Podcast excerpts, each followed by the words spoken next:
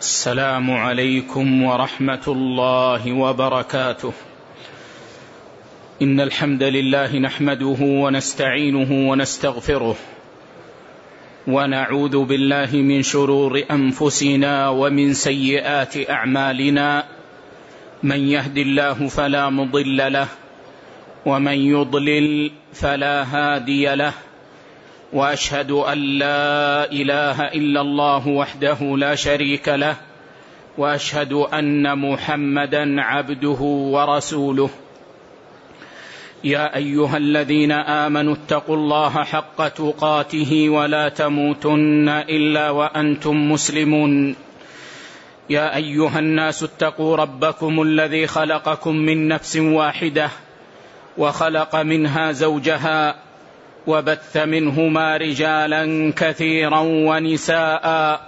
واتقوا الله الذي تساءلون به والأرحام. إن الله كان عليكم رقيبا. يا أيها الذين آمنوا اتقوا الله وقولوا قولا سديدا. يصلح لكم أعمالكم ويغفر لكم ذنوبكم. ومن يطع الله ورسوله فقد فاز فوزا عظيما. أما بعد فإن أحسن الحديث كتاب الله وخير الهدي هدي محمد صلى الله عليه وسلم وشر الأمور محدثاتها وكل محدثة بدعة وكل بدعة ضلالة وكل ضلالة في النار. ثم يا معاشر الفضلاء نواصل درسنا في القواعد الفقهية.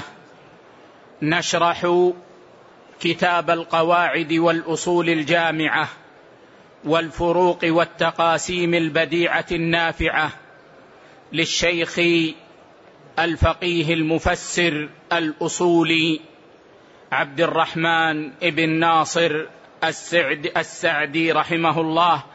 رحمة واسعة. وكنا قد وقفنا عند القاعدة السادسة عشر. فيتفضل الشيخ ياسين وفقه الله يقرأ لنا. الحمد لله الصلاة والسلام الأتمان الأكملان على خير خلق الله وعلى آله وصحبه ومن والاه. أما بعد يقول السعدي رحمة الله عليه القاعدة السادسة عشر. العدل واجب في كل شيء والفضل مسنون. نعم. هذه القاعدة من أعظم قواعد الفقه وأجلها وأنفعها.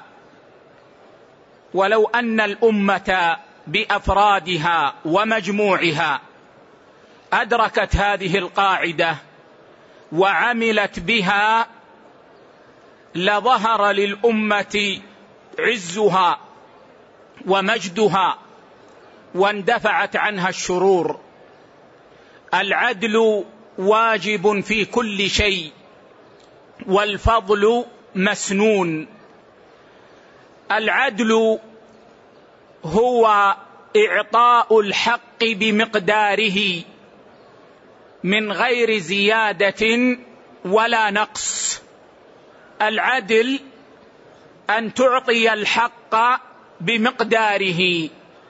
لا تنقص منه ولا تزيد عليه.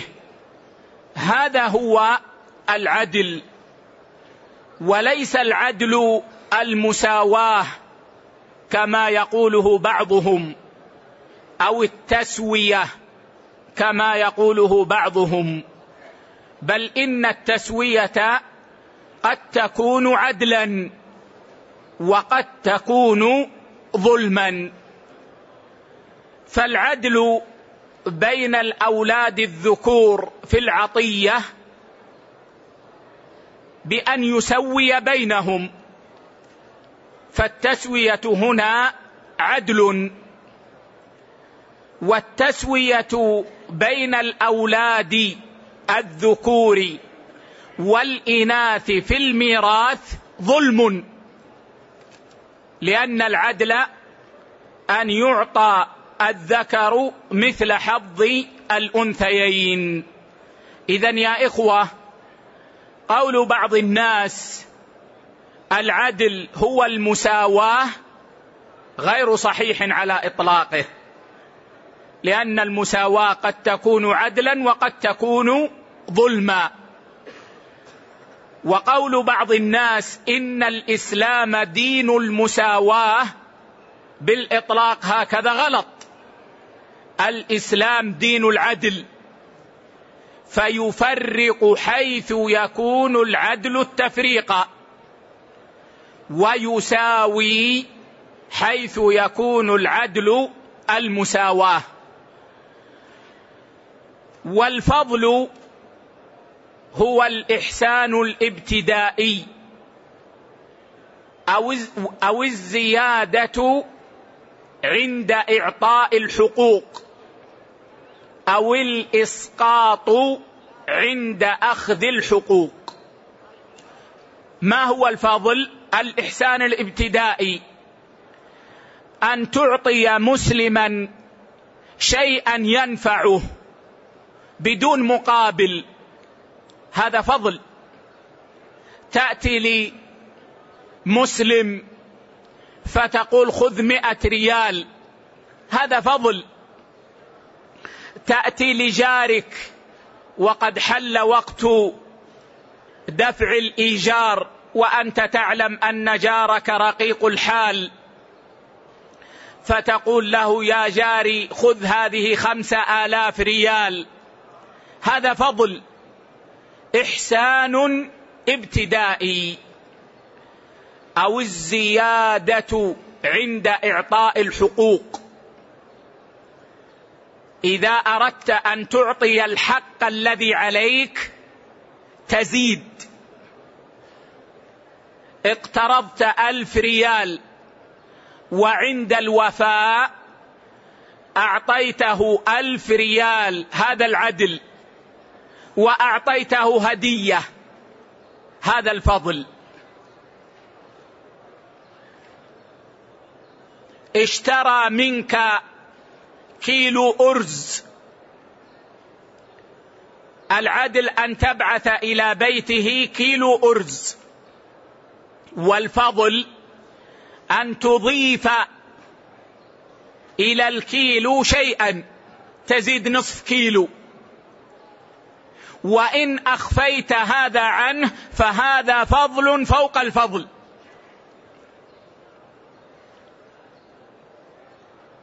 أو الإسقاط عند أخذ الحقوق. إما أن تسقط الحق كله. فتقول يا أخي أبرأتك من الدين الذي لي عليك. أو تسقط بعضه. فتقول أسقطت عنك نصف الدين. هات النصف. وأنا عفوت عن النصف. هذا فضل. والعدل واجب في كل شيء. أي أن العدل فرض لازم على كل أحد لكل أحد. لا يستثنى منه شيء. وأن الظلم حرام من كل أحد لكل أحد. لا يستثنى منه شيء. فالعدل فرض لازم على كل أحد. على الأمير على الرئيس على القاضي على العالم على طالب العلم على الأب على الأم على الزوج على الزوجة على الجار. العدل واجب على كل أحد لكل أحد للبعيد والقريب للحبيب والمبغض. لمن على السنة والمبتدع للمسلم والكافر. لا يستثنى من ذلك شيء. والظلم حرام على كل أحد. حرام من كل أحد. سواء كان كبيرا أو صغيرا. لكل أحد. سواء كان مسلما كافرا سنيا مبتدعا قريبا بعيدا محبوبا مبغضا. الظلم حرام. لا يستثنى من ذلك شيء. فما أعظم هذا الدين؟ الكل فيه آمن. لا ظلم فيه. والعدل فيه واصل لازم. فلو كنت تتكلم مثلا في رجل من أهل البدع لنصرة السنة والدين فإن الواجب عليك أن تعدل معه وحرام عليك أن تظلمه فتحمله ما لم يحتمل. أو تقوله ما لم يقل. فالعدل واجب من كل أحد أو على كل أحد لكل أحد والظلم حرام من كل أحد لكل أحد. الله عز وجل قال ولا يجرمنكم شنآن قوم على ألا تعدلوا. أي ولا يحملنكم بغض قوم. والمراد بهؤلاء القوم الكفار. لا يحملنكم بغضكم للكفار على الا تعدلوا معهم وفيهم. اعدلوا هو أقرب للتقوى. فنهى وأمر سبحانه وتعالى نهى عن عدم العدل مع الكفار. وأمر بالعدل معهم. وبين أن هذا هو مقتضى التقوى ومقتضى ديننا. فإذا حرم الله علينا ظلم الكفار الذين أوجب علينا بغضهم وأوجب علينا أن نعدل معهم فمن باب أولى أن نعدل مع غيرهم. وأن يكون ظلمنا لغيرهم حراما. والفضل مسنون. الفضل الذي بينا معناه مندوب إليه وهو خير للعبد من العدل. خير للعبد من العدل. لكن يشترط في أفضلية الفضل وندبية الفضل شرطان. الشرط الأول الا ينافي العدل. فإن نافى الفضل العدل حرم الفضل. وأضرب لكم مثالا. أب عنده خمسة أولاد ذكور. فأعطى كل واحد منهم عشرة آلاف.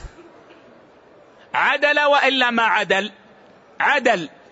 ثم قال أنا أريد أن أتفضل على زيد منهم بخمسة آلاف. والعدل واجب والفضل مسنون. اذا أنا أريد أن أعطي زيدا منهم خمسة آلاف هذا فضل. والفضل مسنون قلنا لا. هذا الفضل ينافي العدل. هذا الفضل ينافي العدل. ويجعل العدل كأنه لم يكن.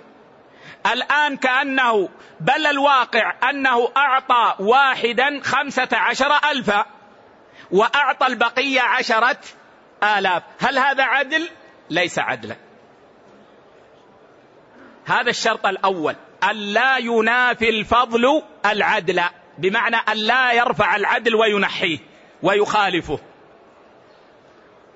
والشرط الثاني ألا تترتب على الفضل مفسدة. فإن ترتبت على الفضل مفسدة لم يكن مندوبا إليه. وأضرب لكم مثالا. رجل يقود السيارة بسرعة. فدهس رجلا. وجبت عليه الدية. العدل أن يأخذ الأولياء الدية. والفضل أن يعفوا عفوا عنه. جاء مرة ثانية ويقود السيارة بسرعة ودهس رجلا آخر. عفوا عنه. جاء المرة الثالثة ويقود السيارة بسرعة ودهس رجلا. هذا مستهتر ما هو مخطئ. فهنا يقول العلماء الأفضل أن يأخذوا الدية. ليزجروه. لأن الفضل جرأه. فترتب على الفضل مفسدة. وهي هذه الجره الجرأة التي أزهقت الأرواح. فإذا كان يترتب على الفضل مفسدة فإن الفضل لا يكون مندوبا إليه. رجل خبيث مفسد قتل رجلا عمدا. فحكم عليه بالقصاص. الأصل يا إخوة أن العدل أن يقتص منه وأن الفضل أن يعفى عنه. لكن هذا الرجل معروف بالفساد. صاحب شر. لص يعتدي على الأعراض. صاحب خمور. ولم يظهر عليه توبة. فإنه هنا لا نقول إنه يندب إلى الفضل. بل لو استشارنا أولياء المقتول لقلنا اقتصوا. لأن العفو عن هذا فيه مفسدة. يخرج للناس ويعود إلى شره وفساده يؤذي المسلمين. ما ظهرت عليه توبة. اذا الشرط الثاني أن لا يترتب على الفضل مفسدة. فإن ترتب ترتبت مفسدة على الفضل لم يكن الفضل مندوبا إليه. ونقرأ ما كتبه الشيخ ونعلق عليه. نعم. قال رحمة الله عليه العدل هو أن تعطي ما لديك كما تطلب ما لك. الحقيقة أن هذا جزء من العدل. أن أن تعطي ما لديك كما تطلب ما لك هذا جزء من العدل صورة من العدل. أنك كما تأخذ تعطي. وما وكما تحب أن تعطى بإحسان تعطي بإحسان. هذه صورة من صور العدل وإلا فالعدل كما ذكرناه إعطاء الحق بمقداره من غير زيادة ولا نقصان. نعم. قال يرحمه الله والفضل الإحسان الأصلي أو الزيادة على الواجب. الزيادة على الواجب عند الإعطاء. أو النقص والإسقاط من الحق عند الأخذ فهذا يزاد. الإسقاط عند الأخذ. نعم. قال يرحمه الله قال الله تعالى وأقسطوا إن الله يحب المقسطين. فأمر الله عز وجل بالعدل ورغبنا فيه. ألزمنا به ورغبنا فيه. ألزمنا به بالأمر وأقسطوا. ورغبنا فيه بأن أخبرنا أنه يحب المقسطين. فإن أردت أن يحبك الله فكن عادلا. اعدل في قولك اعدل في فعلك اعدل في جميع شؤونك. فإن الله يحب المقسطين. نعم.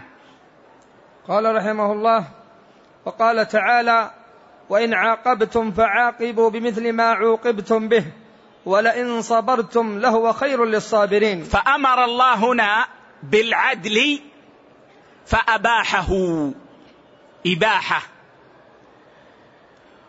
وندب إلى الفضل. قال الله عز وجل وإن عاقبتم فعاقبوا.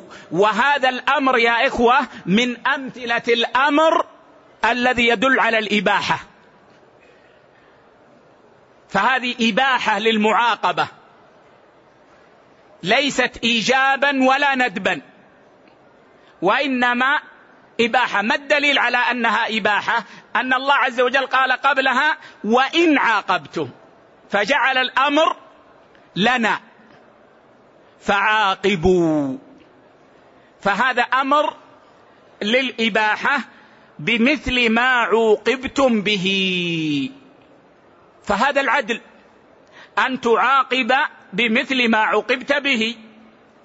أسيء إليك فتعاقب بمثل الإساءة. وندب الله إلى الفضل. ولئن صبرتم فلم تعاقبوا فهو خير لكم. فندبنا الله عز وجل إلى الصبر. ثم الحظ أن الله عز وجل قال لهو خير للصابرين. وهذا وصف تحضيض. لأن الصبر محبوب. وأضرب لهذا مثالا. من اعتدى عليك فسبك. يجوز لك أن تنتصر منه بلا خلاف. الانتصار جائز بلا خلاف بين أهل العلم. سبك يجوز لك أن تسبه ولكن بشروط خمسة. ليس بإطلاق. الشرط الأول أن تسبه بمثل ما سبك. فلا تعتدي.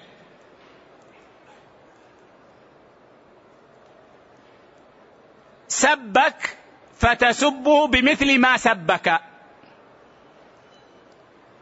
قال لك يا ظالم. فتقول له بل أنت الظالم.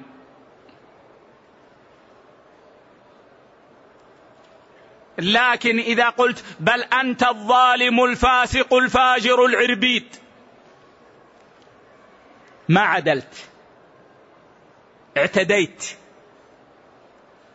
هذا الشرط الأول. والشرط الثاني الا يكون سبك له كذبا. فالكذب حرام. قال لك يا لص. وأنت تعلم أنه ليس لصا. لا يجوز لك أن تقول له يا لص. لأن الكذب لا يجوز.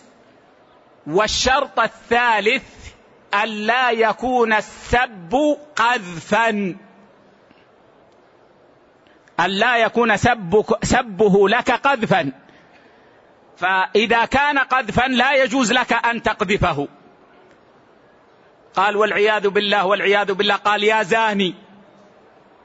لا يجوز لك أن تقول له يا زاني. قذف بالزنا أو اللواط. لا يجوز لك أن تسبه بهذا القذف. لأن الله جعل للقذف عقوبة. فليس لك أن تنتصر به. والشرط الرابع ألا يتعلق السب بغير الساب. ألا يتعلق السب بغير الساب. فإن تعلق السب بغير الساب لم يجز لك أن تسبه. يعني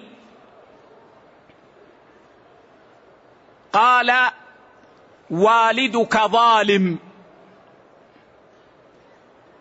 ما يجوز أن تقول له بل والدك أنت لأن والده مسكين ما, ما, ما سبك. هو اعتدى على أبيك نعم. وسب أباك لكن أباه لم يسب أباك. فلا يجوز أن تسبه بأن تعتدي إلى غيره أو تتعدى إلى غيره. وإن سب هو من يقابلهم. سب أباك لا يجوز أن تسب. سب أمك لا يجوز أن تسب أمه. لأن هذا ظلم. والشرط الخامس ألا يكون مما حرم لحق الله. وهي الأوصاف الشرعية. قال لك يا كافر ما يجوز أن تقول له بل أنت الكافر. هذا محرم لحق الله. قال لك يا مبتدع ما يجوز أن تقول له يا مبتدع إلا إذا علمت أنه يستحق الوصف بكونه كافرا حقيقه. أو بكونه مبتدعا حقيقة. تعرف عنه أنه كافر تعرف عنه أنه ما يصلي. وأنت تعتقد أن الذي لا يصلي كافر. فقال لك يا كافر يجوز هنا أن تقول له أنت الكافر لأنه مستحق للوصف. أما من باب العقوبة وصفني بأني كافر فأنا أنتصر وأصف بأنه كافر ما يجوز.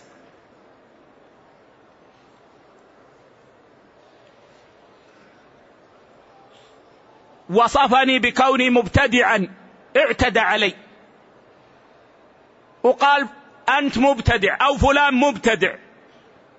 ما يجوز وأنا لا أعلم أنه مبتدع أن أنتصر فأقول هو المبتدع. لأن الأوصاف الشرعية إنما تطلق بحق الله هي حق لله. فلا يجوز إطلاقها انتصارا وإنما تطلق على من يستحقها. ممن اجتمعت فيهم الشروط وانتفت عنهم الموانع. اذا هذا الأمر مهم يا إخوة. من سبك يجوز لك أن تنتصر منه بهذه الشروط الخمسة. فإن كان ذلك كذلك فلا إثم عليك. يقول النبي صلى الله عليه وسلم المستبان ما قالا فعل البادئ ما لم يعتد المظلوم. رواه مسلم في الصحيح. المستبان يعني يسب أحدهما الآخر. ما قالا أي في سبابهما. فعل البادئ الذي ابتدأ السباب المتسبب. ما قال في السباب من الطرفين فعل المبتدئ. ما لم يعتد المظلوم. فإذا اعتدى المظلوم زاد أصبح شريكا في الإثم. والعلماء اختلفوا في تفسير هذا الحديث. فقال بعضهم الحديث على ظاهره إثم السباب من الطرفين على المبتدئ. أما المنتصر غير المعتدي فلا إثم عليه.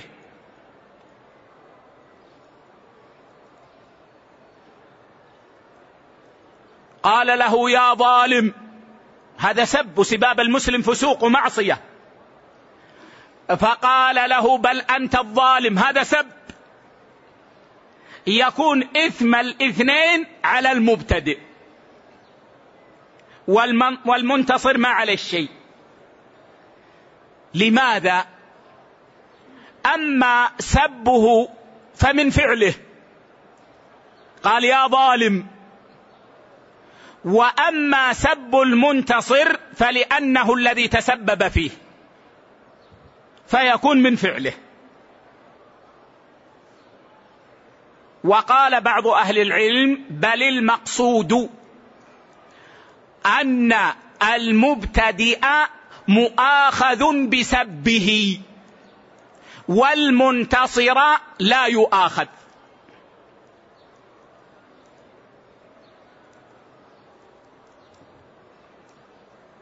يعني يقولون الإثم على المبتدئ فقط عليه إثم سبابه هو. والمنتصر ليس في سبابه إثم لا عليه ولا على المبتدئ. وقال بعض أهل العلم بل إذا انتصر سقط الإثم عن الاثنين. لأنه قابل سبه بسب فيتساقطان. وهذا أبعد الأقوال عن ظاهر الحديث. والأول هو الأقوى. لأن النبي صلى الله عليه وسلم قال المستبان ما قالا ما قال ما قال. ما قالا فعل البادي.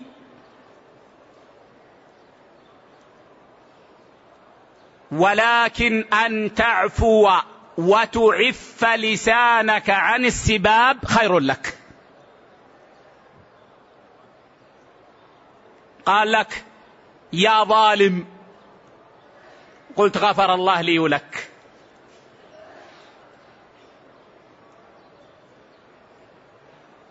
قال أصلا ما أنت رجل.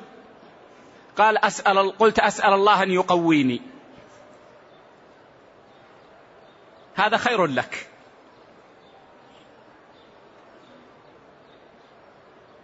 يبوء بإثمه وتفوز بالفضل.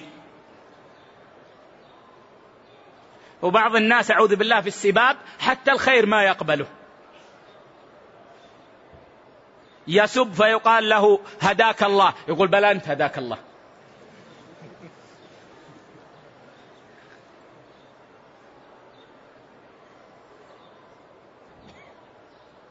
وهذا والعياذ بالله لأن الشيطان ينفخ في الغضبان. ولذلك المؤمن الموفق الذي يجتنب الغضب. يبتعد عن الغضب. فإن وجد سبب الغضب ابتعد. وإن وجد الغضب أطفأه. هذا الموفق. هذا معنى لا تغضب. يعني تجنب الغضب. فإن وجد سبب الغضب تجنب هذا السبب. جاء من الكلية جاء من العمل تعبان والزوجة في ذاك اليوم ناوية الخصومة.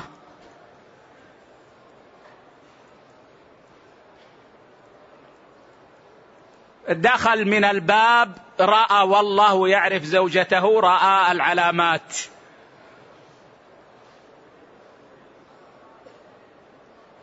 تركه وذهب ونام إذا رأى أنها تتكلم وخاف خرج من البيت.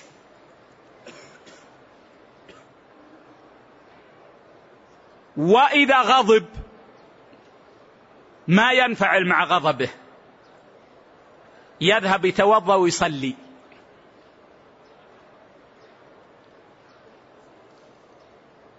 يضطجع.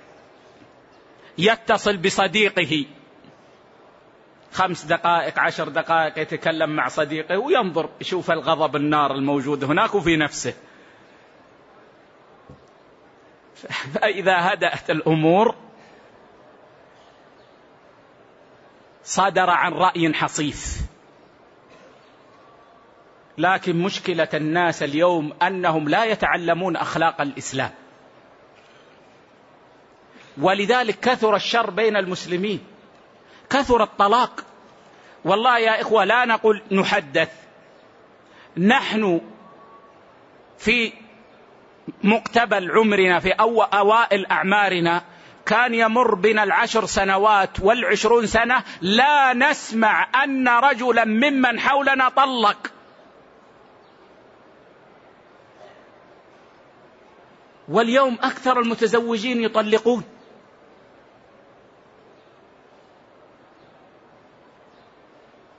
لأن الأولين ربوا على الآداب والأخلاق. واليوم التربية على الأخلاق ضعيفة. للأسف الرجال اليوم لا يفكرون. أصبحوا يتأثرون بعواطفهم مثل النساء. بمجرد أن تطرقه المرأة طرقة فقط. قال أنت طالق. ثم يتصل على شيخ يا شيخ والله أحبها والله إني أريدها.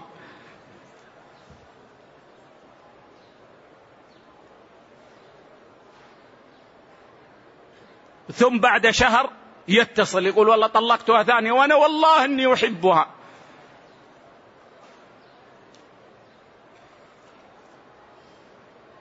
قل التروي والأناه والتخلق بالأخلاق الإسلامية. ولذلك الأمة يا إخوة بحاجة إلى أن نعلمها الأخلاق. وأن نحث المسلمين على التخلق بالأخلاق الحسنة في بيوتهم. أكثرنا اليوم أكثرنا إذا كنا صادقين مع أنفسنا. نتصنع للناس ونسيء الأخلاق في بيوتنا. الواحد فينا ما شاء الله إذا كان مع زملائه مع الناس يخطئ عليه الناس. جزاك الله خيرا جزاك الله خيرا وإذا دخل إلى البيت لو أن المرأة نسيت شيئا من الملح. قال يا خبيثة أنت أصلا أهلك ما ربوك.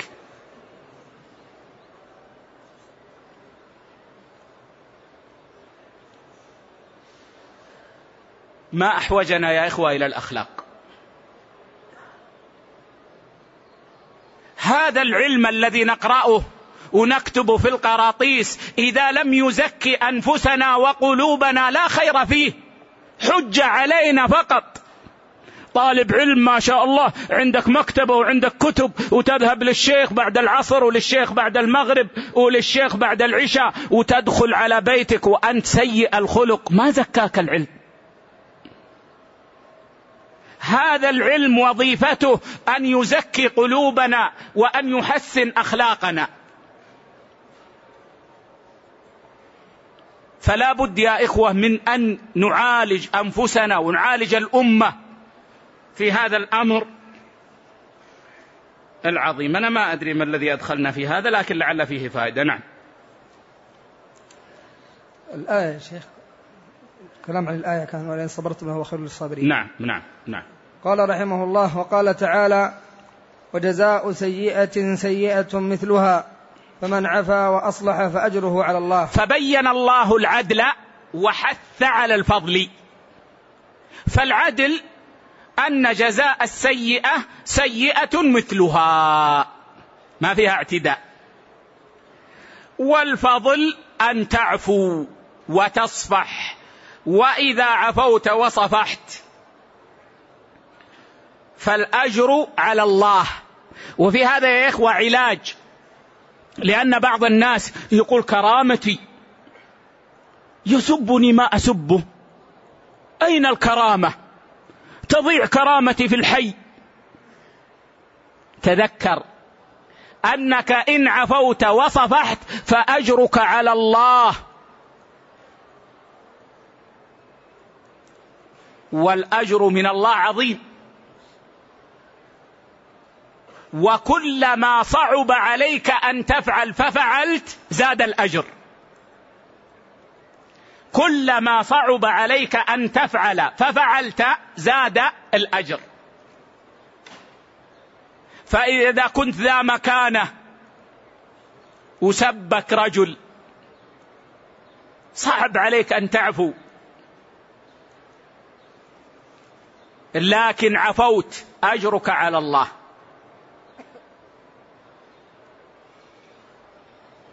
وما زاد الله عبدا بعفو إلا عزة كما جاء في صحيح مسلم. لا تحسبن يا عبد الله أن عفوك ذل ابدا. العلماء فسروا هذا الحديث بتفسيرين. التفسير الأول على ظاهره وأن الذي يعفو عن الناس يعزه الله بين الناس. والتفسير الثاني قالوا إن الله يعزه يوم القيامة. يوم يكون أحوج ما يكون إلى هذا. ولا مانع من الأمرين. أن الله يزيده عزا في قلوب الناس. والحب أمر يضعه الله في القلوب. قد يضع الله الحب لك في قلوب عباده عزا وإكراما وإجلالا. وقد يضع الله الحب لك في قلوب عباده ابتلاء. والنظر إلى السبب. فإن كنت على سنة وهداية وعفو وإصلاح فهذا حب إعزاز. وإن كنت على أسباب لا تستحق بها الإعزاز فاعلم أنه ابتلاء. وذلك يا إخوة لا نغتر بحب الغوغاء لأهل البدع. هذا ابتلاء. ليس عزا ولا حبا. نعم. قال رحمة الله عليه فأباح الله مقابلة الجاني بمثل جنايته وهو العدل ثم ندب إلى العفو وهو الفضل. وكذلك المتعاملان بجميع أنواع المعاملات وكذلك المتعاملان بجميع أنواع المعاملات العدل فيها واجب. نعم العدل في المعاملات البيوع الايجارات غيرها العدل فيها واجب. أن تأخذ ما لك وأن تعطي ما عليك. وألا تتجاوز العقد في الأجرة إذا استأجرت بيتا العدل واجب. تأخذ المنفعة وتعطي الأجرة. ما يجوز أن تماطل في الأجرة. إذا جاء وقت الأجرة تعذب صاحب البيت تقول هو غني وأنا فقير. الشهر القادم والشهر الذي بعد وأنت عندك لكن تماطله. ما يجوز. كما استوفيت المنفعة فأد الأجرة. تستوفي المنفعة بما جرت به العادة. أما أن تؤذي المحل لأن صاحب البيت أخذ منك أجرة فتأتي تكسر في الجدران. خاصة إذا أردت أن تنتقل توصي الأبناء تقول كل واحد يأخذ مسمار. هذا ظلم ما يجوز. العدل في المعاملات واجب والسماحة فيها مندوب إليها. رحم الله عبدا سمحا إذا باع سمحا إذا اشترى سمحا إذا قضى سمحا إذا اقتضى. نعم. قال رحمة الله عليه وهو أن تعطي الذي عليك كما تأخذ الذي لك والفضل فيها مندوب إليه. قال تعالى ولا تنسوا الفضل بينكم وهو العفو عن بعض الحق والمحاباة في المعاملة. البعض عن بعض الحق العفو عن بعض الحق يعني عن بعض الثمن والمحاباة في المعاملة أن تزيد أن تزيد في السلعة شيئا. فهذا يعني من باب الفضل. اشترى منك سيارة وما فيها مسجل. وبعد ما تم الشراء ذهبت وركبت فيها مسجلا. هذه محاباة في المعاملة. زدت هذا فضل. نعم. قال رحمه الله وأمر تعالى بأخذ الحق من الواجد حالا وإنظار المعسر. نعم. من عليه الحق إذا جاء وقت الحق إن كان مليئا وجب عليه أن يؤدي ما عليه.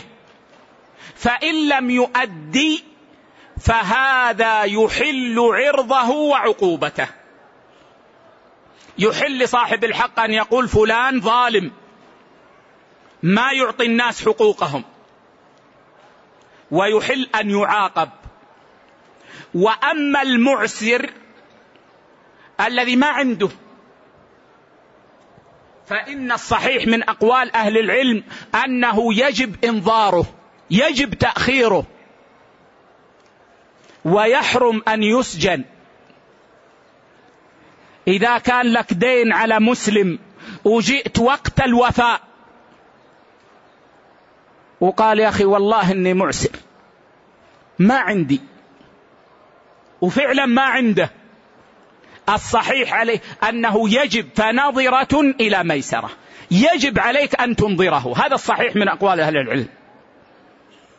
ويحرم ما يفعله بعض الناس اليوم. يذهب يشتكي في المحكمة وهو معسر. يعلم إعساره ويسجنه. ماذا استفاد؟ قطعه عن أبنائه وعن عيشه. وعن رزقه ولم ينتفع بشيء لأن هذا السجن لن يجلب له المال. بخلاف ما لو كان واجدا فإنه يجوز أن يعاقب. وهذا هو العدل. نعم. قال رحمه الله وهذا هو العدل.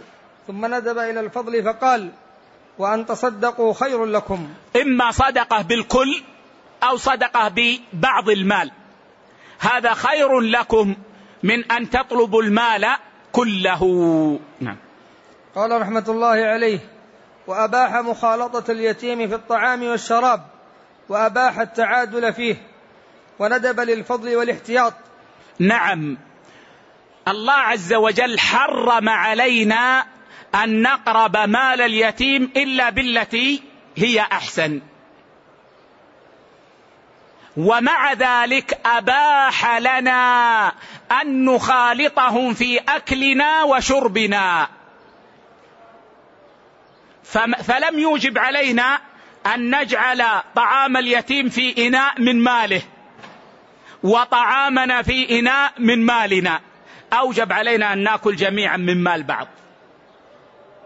ناخذ من مال اليتيم وناخذ من مالنا ونشتري الخضرة نشتري اللحم نشتري الأرز ونطبخ ونأكل. أباح الله لنا هذا. لأنه لو أوجب علينا أن نعزل اليتيم لوقعنا في المشقة. وأباح العدل وندب إلى الفضل. لو أن حفظنا مال اليتيم ما نأخذ منه شيء. ونجعل الأكل كله من مالنا. هذا أحسن. عندنا أيتام عندهم أموال نعم. ورثوا من أبيهم. لكن نحن من باب الإحسان حفظنا أموال اليتامى كما هي نتاجر فيها بالإحسان ما في بأس. لكن من حيث الأكل والشرب نشتري من أموالنا ويأكلون معنا. هذا خير لنا. وضعنا عليهم نصيبا يسيرا. في العادة هم يأكلون في اليوم بخمسين نأخذ من مالهم خمسة وعشرين. ونجعل الباقي من أموالنا. هذا خير لنا. فإن أخذنا من أموالهم ما يأكلونه في العادة وأضفنا إلى شيء من أموالنا وأكلنا جميعا يجوز حتى لو أنا أكلت صحنين واليتيم أكل ربع صحن وهذا ما يضر. أباحه الله عز وجل. نعم. قال رحمه الله وقال تعالى وإن تخالطوهم فإخوانكم والله يعلم المفسد من المصلح. فأباح المخالطة وحرم الإفساد. المخالطة المعتادة ما فيها بأس. أما إذا نويت الإفساد إفساد أموال اليتامى أو أكل أموال اليتامى وقلت هم عندهم أموال أكثر منا وأصبحت تأخذ من أموالهم وتطبخون وتأكلون من أموالهم بدون أن تخالطوهم بدون أن تدفعوا أنتم فهذا إفساد. والله هنا يتوعد من يتصرف في مال اليتيم أنه هو الذي سيحاسبه. فهو سبحانه يعلم المفسد من المصلح. نعم. قال يرحمه الله وقال تعالى وكتبنا عليهم فيها أن النفس بالنفس والعين بالعين والأنف بالأنف والأذن بالأذن والسن بالسن والجروح قصاص. فهذا العدل. هذا العدل القصاص بشرط المماثلة. بشرط المماثلة. فإن لم تكن المماثلة فلا قصاص. نرجع إلى المال. يعني يا إخوة رجل انطفأت إحدى عينيه ليس فيها بصر ولكنها في مكانها وكاملة كما هي لكن ذهب البصر. عين لكن بلا بصر.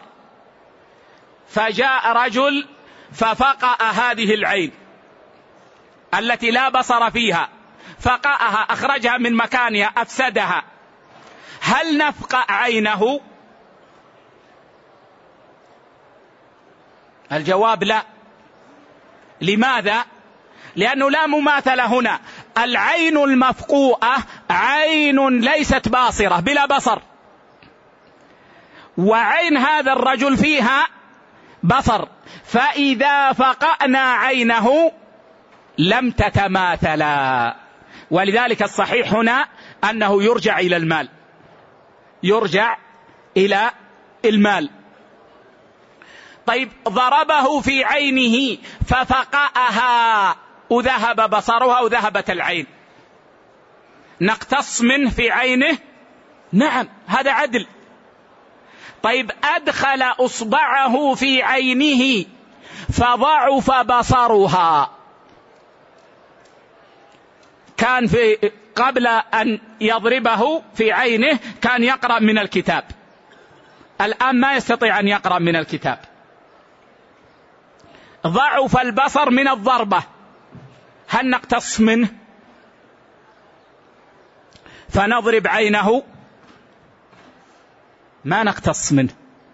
لأن المماثلة هنا لا تتصور. ما نستطيع حتى الأطباء ما يستطيعون أن يضرب ضربة تذهب من بصره بمقدار ما ذهب من بصر الأول. فهنا نرجع إلى المال. لأن العدل هنا غير متحقق. لأن العدل هنا غير متحقق فلا بد من المماثلة. نعم. قال رحمة الله عليه فهذا العدل. ثم قال فمن تصدق به فهو كفارة له. فهذا الفضل. وهو خير من القصاص. نعم. وقال تعالى لا يحب الله الجهر بالسوء من القول إلا من ظلم. الله حرم الجهر بالسوء من القول. القول السيء حرام علينا أن نقوله. إلا من ظلم فيباح له أن يحكي ظلامته أن يحكي مظلمته. يقول فلان ظلمني سواء عند القاضي أو عند من يريد أن يتوجه إلى هذا الرجل أو نحو هذا له أن يحكي الظلم الذي وقع عليه. وكذلك بأن ينتصر بما أذن له فيه. نعم. قال رحمه الله أي فهو مباح له. ومع ذلك حث على الفضل في قوله تعالى ولا تستوي الحسنة ولا السيئة. ادفع بالتي هي أحسن. فإذا الذي بينك وبينه عداوة كأنه ولي حميم. وما حفظ الحق بمثل الإحسان. والله أعظم من المحاكم. وأعظم من القضاة. الإحسان. عامل الناس بالتي هي أحسن. ستنقاد قلوبهم إليك. لأن الله عز وجل أخبرنا ادفع بالتي هي أحسن. فإذا الذي بينك وبينه عداوة كأنه ولي حميم. نعم. قال رحمة الله عليه فهذان المقامان لأهل العدل المنصفين والفضل للسابقين ومن قصر دونهما فهو من الظالمين. ويتفرع على ذلك العبادات كالوضوء والصلاة والصوم والحج وغيرها. ذكر أن المعاملات فيها العدل ثم ذكر أن العبادات فيها العدل وفيها الفضل. فيها العدل بأن تقتصر على ما تصح به العبادة. هذا عدل. وفيها الفضل بأن تضيف إليها السنن. الصلاة بعض الناس يصلي صلاة عدل وبعض الناس يصلي صلاة فضل. الذي يقتصر على الواجبات والأركان التي تصح بها الصلاة هذا عدل. الذي يزيد في السنن وياتي بالسنن والنوافل هذا فضل. وهكذا في الصوم. الذي يقتصر على المفطرات على ترك المفطرات الحسية. فلا يأكل ولا يشرب ولا يجامع. هذا عدل لأن صيامه صحيح. والذي يجتنب المفطرات الحسية ويحسن أخلاقه مع الناس وهو صائم. وإذا سابه أحد أو شاتمه أو قاتله قال إني صائم هذا فضل. هذا فضل. نعم. قال يرحمه الله منها كامل وهو الفضل التي يؤتى فيه بالواجبات والمستحبات. ومنها مجزئ وهو العدل الذي يقتصر فيها على ما يلزم. وكل ما أشبه هذه المسائل يجري هذا المجرى. نعم. قال القاعدة السابعة عشر من تعجل شيئا قبل أوانه عوقب بحرمانه. نعم هذه القاعدة من قواعد الفقه. من تعجل من العجلة والعجلة طلب الشيء قبل وقته. طلب الشيء قبل وقته عجلة وهي مذمومة. ولا تؤدي إلى خير في الغالب. ولذا ورد في الحديث الأنات من الرحمن والعجلة من الشيطان. وإسناد الحديث حسن. الأنات من الرحمن لأن الله يأمر بالتأني. والعجلة من الشيطان لأن الشيطان يحبب في العجلة. والمسابقة إلى الخيرات ليست من العجلة. كونك تذهب إلى المسجد قبل الأذان هذا ليس عجلة هذه مسارعة. وإنما العجله طلب الشيء قبل وقته. من تعجل شيئا قبل أوانه أي قبل وقته عوقب أي جوزي. والعقاب هو الجزاء بما يؤلم. بحرمانه بمنعه ثمرته التي قصد تحصيلها. فما معنى القاعدة؟ معنى القاعدة يا إخوة أن من كان له حق فلم يستسلم للأسباب الشرعية. وطلبه بغير الأسباب الشرعية. فإنه يعامل بنقيض قصده الفاسد. فيمنع الثمرة التي أراد تحصيلها. من لم يستسلم للأسباب الشرعية في تحصيل الحقوق وقصد تحصيلها بالأسباب المحرمة. يعامل بنقيض قصده الفاسد. فيمنع الثمرة التي قصدها. وأضرب لكم مثالا. رجل له عم ثري. صاحب أموال. وهذا الرجل فقير شاب في العشرين. وفقير. وهو الذي يرث عمه. لكن عمه في الثمانين وتظهر عليه القوة والصحة. طبعا يا إخوة هذا ابن الأخ يستحق الميراث بموت عمه. هذا السبب الشرعي. لكن هذا قال هذا العم اليوم في الثمانين. وما شاء الله ما يزيد إلا قوة. وأنا شاب في العشرين وما عندي شيء. فقتله. ليرثه. وضع له سم وضع له كذا قتله. ليرثه. لم يستسلم للسبب الشرعي وهو الموت. وقصد تحصيل الميراث بسبب غير شرعي وهو القتل. ما الحكم؟ يمنع من الميراث. يمنع من الميراث. لا ميراث له. يقول النبي صلى الله عليه وسلم ليس لقاتل ميراث. رواه ابن ماجه وصححه الألباني. ليس لقاتل ميراث. وهذا الحديث أصل لهذه القاعدة. والجمهور أعني عدا الشافعية. الحنفية والمالكية والحنابلة وضعوا ضابطا. قالوا فيه كل فائدة تحصل بالموت تنتفي بالقتل. كل فائدة تحصل بالموت تنتفي بالقتل. اخذا من مسألة القاتل عمدا.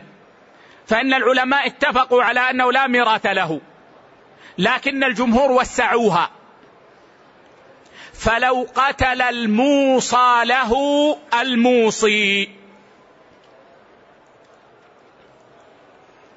شخص جاء من بلده يعمل هنا في المدينة أو يدرس هنا في المدينة ورآه رجل من أهل الخير ورأى أنه ما شاء الله محافظ على الصلاة وكذا فكتب له وصية.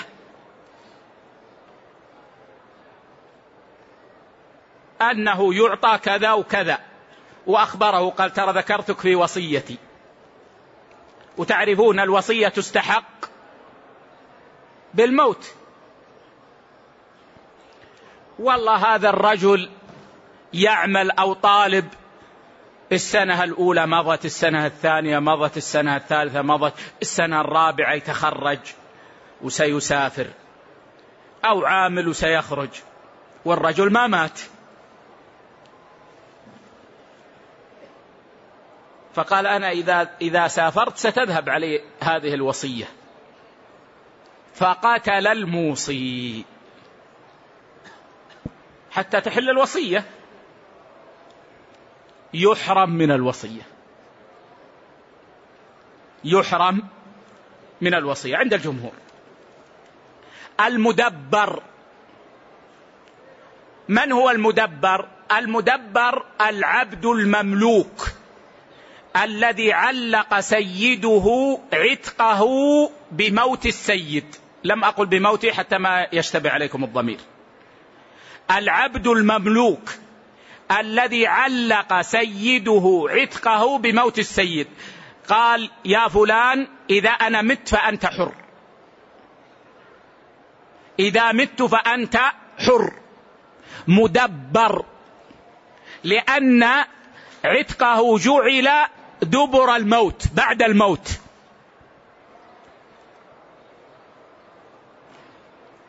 فقتل المدبر سيده. يريد العتق. قالوا يحرم من العتق. كل فائدة سببها الموت تحصل بالموت تنتفي بالقتل. استثنى الجمهور مسألة واحدة فقط. أم الولد. تعرفون من هي أم الولد؟ أم الولد هي الأمة. التي أولدها سيدها فولدت ابنها هذا ابن سيدها حر. هذه أم ولد. حكمها أنها تعتق بموت سيدها.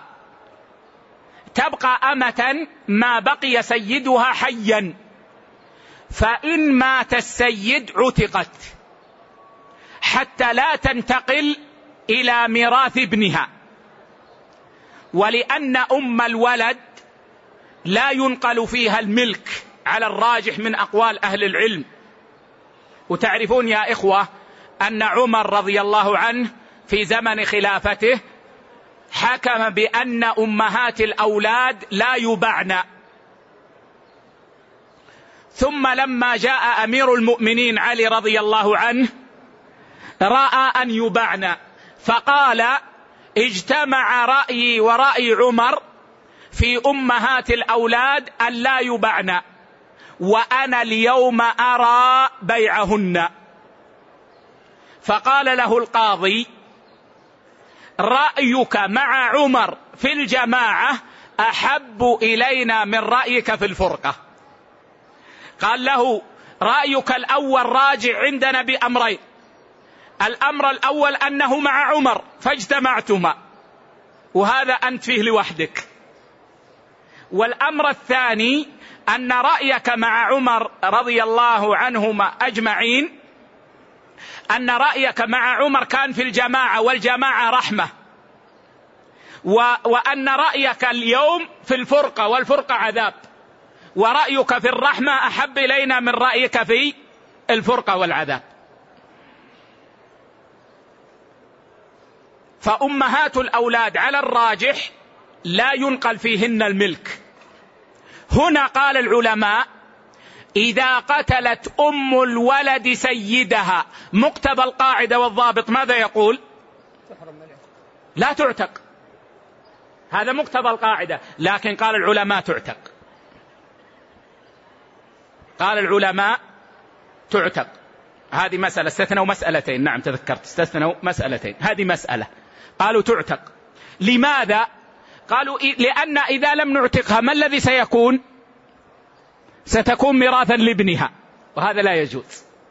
فتعين أن تعتق. والمسألة الثانية تعرفون يا إخوة أن الدين المؤجل يحل بالموت عند جمهور أهل العلم. يعني لو كان على الإنسان دين مؤجل فمات يحل الدين عند جمهور أهل العلم. طيب لو قتل صاحب المال المدين شخص أقرض شخصا مئة ألف ريال.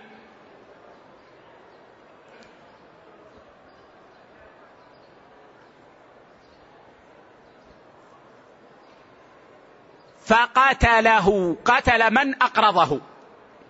مقتضى القاعدة أن لا يحل الدين يبقى مؤجلا. لأن هذه فائدة تحصل بالموت فتنتفي بالقتل. لكن قال الجمهور يحل الدين. لماذا؟ قالوا لأن حلول الدين لمصلحة الميت. حتى لا يبقى معلقا بدينه. فنحن هنا لا ننظر إلى مصلحة القاتل ولكن ننظر إلى مصلحة المقتول. وقد جرى حكم الله بهذا أيضا في الآخرة. فإن من تعجل شهواته المحرمة في الدنيا عوقب بحرمانها في الآخرة. فمن لبس الحرير في الدنيا من الرجال لم يلبسه في الآخرة. ومن شرب الخمر في الدنيا لم يشربها في الآخرة. هنا بعض أهل العلم قالوا معنى هذين الحديثين أنهما لا يدخلان الجنة وهذا بعيد. وقال بعض أهل العلم معنى ذلك انه ما تعجل هذه الشهوة في الدنيا وقد حرمت عليهما فيعاقبان بحرمانها في الجنة. فشارب الخمر الذي يموت ولم يتب من شرب الخمر إن دخل الجنة لا يشرب الخمر. مع أن أهل الجنة يتلذذون بشرب الخمر وليس هذا الخمر الذي في الدنيا وإنما هو خمر لذة. لا يذهب العقل ولا يذهب المروءة. لكن هذا يحرم. ومن لبس الحرير من من الرجال في الدنيا إن دخل الجنة لا يتنعم بلبس الحرير مع أن لبس الحرير من أنعم ما في الجنة. فمن تعجل الشهوات التي حرمها الله في الدنيا عاقبه الله بحرمانها في الجنة.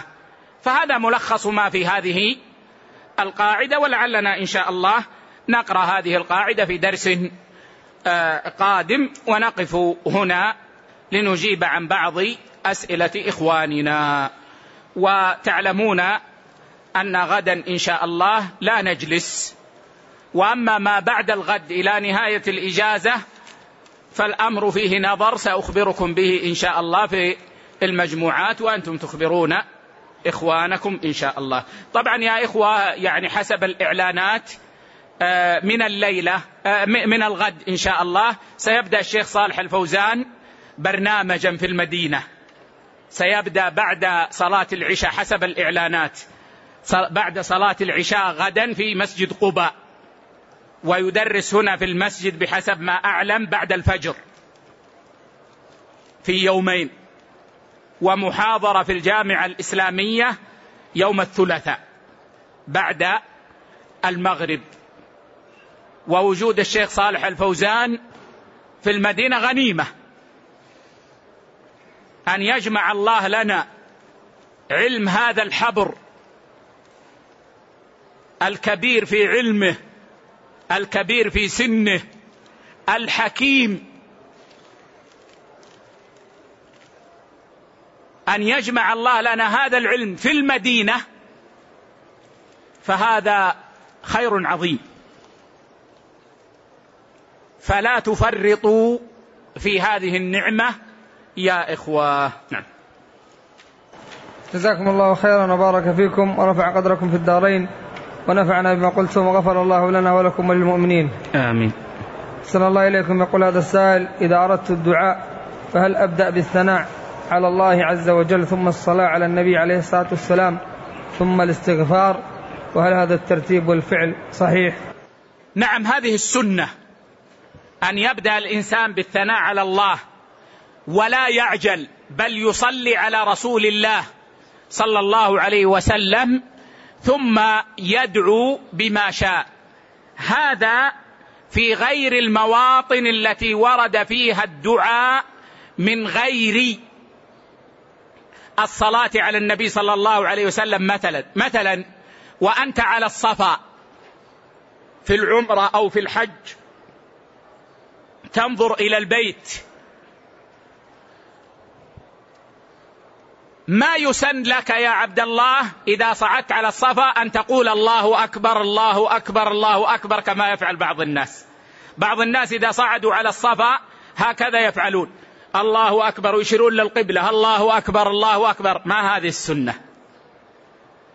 وإنما السنة أن ترفع يديك. وقد نقل ابن المنذر الإجماع على هذه السنة. وتقول لا إله إلا الله وحده لا شريك له. له الملك وله الحمد يحيي ويميت وهو على كل شيء قدير. لا إله إلا الله وحده أنجز وعده ونصر عبده وهزم الأحزاب وحده ثم تدعو بما شئت. ما وردت الصلاة على النبي صلى الله عليه وسلم هنا؟ في دعائنا في الصلاة ما ورد أن قبل الدعاء ورد في التحيات في التشهد في الصلاة الإبراهيمية ثم ندعو بما نحب.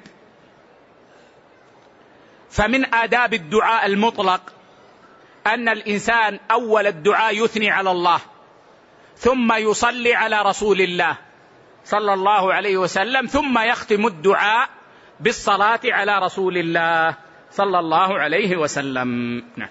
جزاكم الله خيرا وبارك فيكم ورفع قدركم في الدارين يقول هذا السائل عن طريق الشبكة هل يجوز أن يجعل الراقي إعلانا له في المجلات يعلن فيه أنه يرقي. الرقية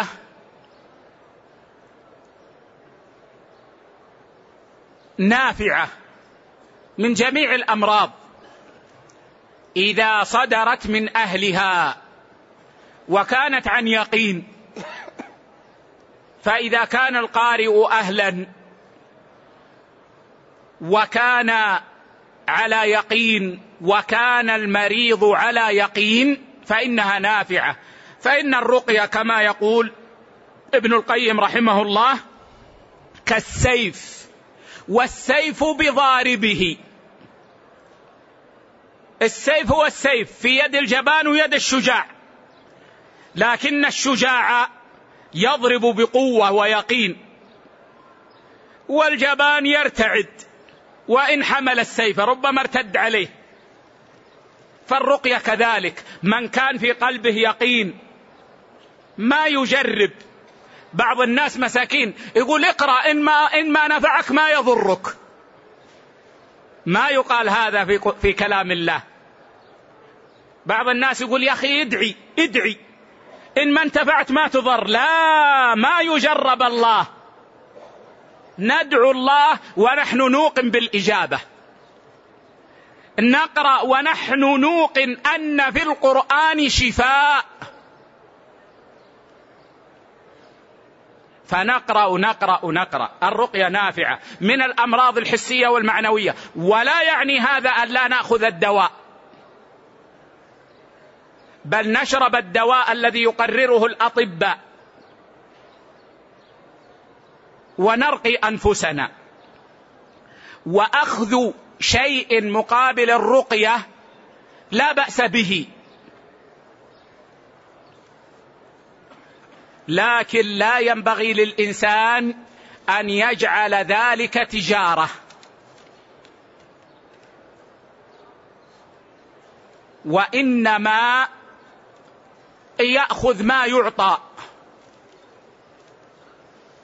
لأن التجارة أول ما تفعل أنها تفسد النية. وهذا تلحظون بعض الرقاة إذا جاءه مريض يقرأ عليه ساعة. هذا يعطي ألف. وإذا جاء مسكين فقير معه خمسين ريال قال بسم الله امشي. والزيت الذي يباع مقري فيه فيه ممتاز ب 250 وفيه عادي هذا للناس العاديين بثلاثين. هذا بسبب الدنيا ولا الرقية هي الرقية.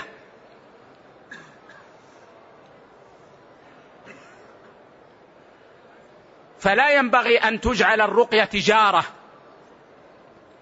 لكن إذا أعطي الإنسان فلا حرج أن يأخذ. وأما توسع الناس وإعلانات في الجرايد مثل التجار والشيخ الذي ما أدري كم شخص فك عنهم السحر وثلاثة آلاف فك عنهم العين واسأل مجرب ولا تسأل طبيب. هذا ازدراء بالرقية.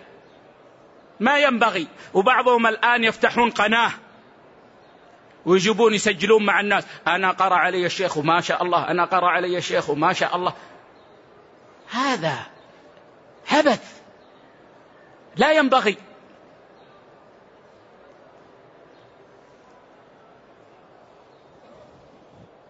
فنحن نوصي الرقاة بتقوى الله.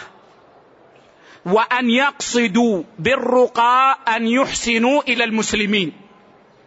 وأن يلزموا المشروع. لأن الرقاة الآن دخلهم شيء وهو أنهم يريد بعضهم أن يتميز بشيء. الرقية كل يقرأ كل يقرأ فيأتي بشيء. قال هذا عندنا صره ملح. هذا قاري فيها الشيخ مخصوص. إذا ذهبتم إلى البيت انشروه في أطراف البيت. يطرد الجن. هذا وإن ذكر بعض أهل العلم لا أصل له. لا أصل له. بعضهم الآن يقطع الرقى.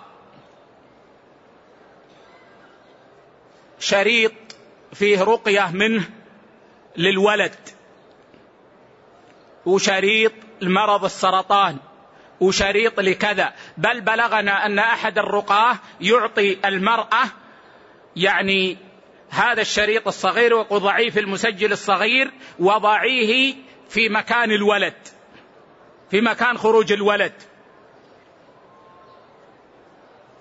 هذه أمور تفتح باب الشر وينبغي على الرقاة أن يتركوها وأن يلزموا الرقية الشرعية فإنها نافعة وألا يفتحوا للناس ابوابا ما دلت عليها الأدلة الشرعية. صلى الله عليكم يكثر السؤال عن السدر. ورشه على البيت. قرأ عليه. إنما ذكر السلف أن يأخذ الإنسان سبع ورقات سدر خضراء ويدقها دقا ويخلطها بالماء ويقرأ عليها آيات السحر قالوا هذا ينفع إذا كان الرجل يحبس عن امرأته لا يستطيع أن يأتيها وما عدا هذا لا أعرف له أصلا إن السدر يدق ويوضع في إناء ويغسل به البيت أو ترش به أو يرش به الرأس. يقولون ينزل ال ينزل ال الجان الكبار من الرأس إلى الجسد. ما لهذا أصل. ويفتح أبواب الشر. وإنما الوارد هو الرقية. نعم. جزاكم الله خيرا. يقول ما حكم استعمال مانع الحمل اللولب؟ لتنظيم الحمل مع العلم أنه يمنع إنبات البويضة المخصبة في الرحم هل هذا يعتبر إسقاط للحمل. تنظيم النسل الأصل فيه أنه مكروه لأنه صح عن النبي صلى الله عليه وسلم أنه سئل عن العزل فقال ذاك الوأد الخفي. لكن جاء حديث جابر. كنا نعزل والقرآن ينزل. فجمع العلماء بين النصين الصحيحين بأن العزل مكروه.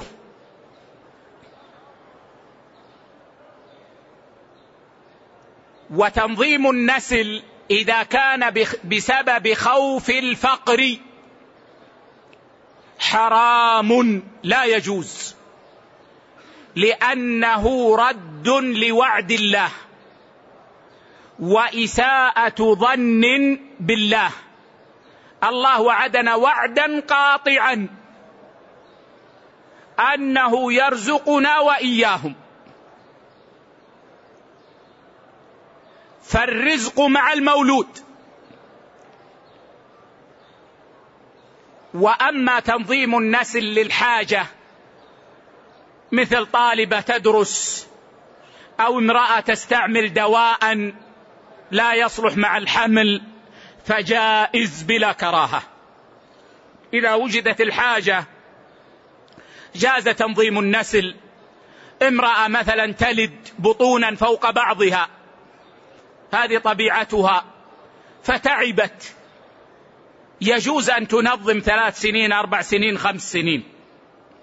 وأما قطع النسل بالكلية فلا يجوز إلا لضرورة. مثل امرأة والعياذ بالله وجد في رحمها سرطان وقالوا لا بد نستأصل الرحم شفاها الله يجوز هذه ضرورة. الأصل في تنظيم النسل أن يكون بدون كشف عورة. يكون بالحبوب. فإن كانت الحبوب تضرها أو لا تنفعها جاز أن تضع اللولب. وهذا نوع من العلاج فيجوز فيه كشف العورة. واللولب يمنع البويضة. من الوصول إلى الرحم.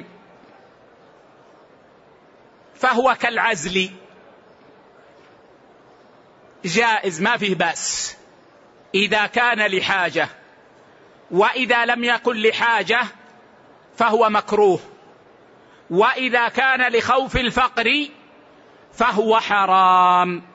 ولعل في هذا كفاية والله أعلم. صلى الله على نبينا وسلم.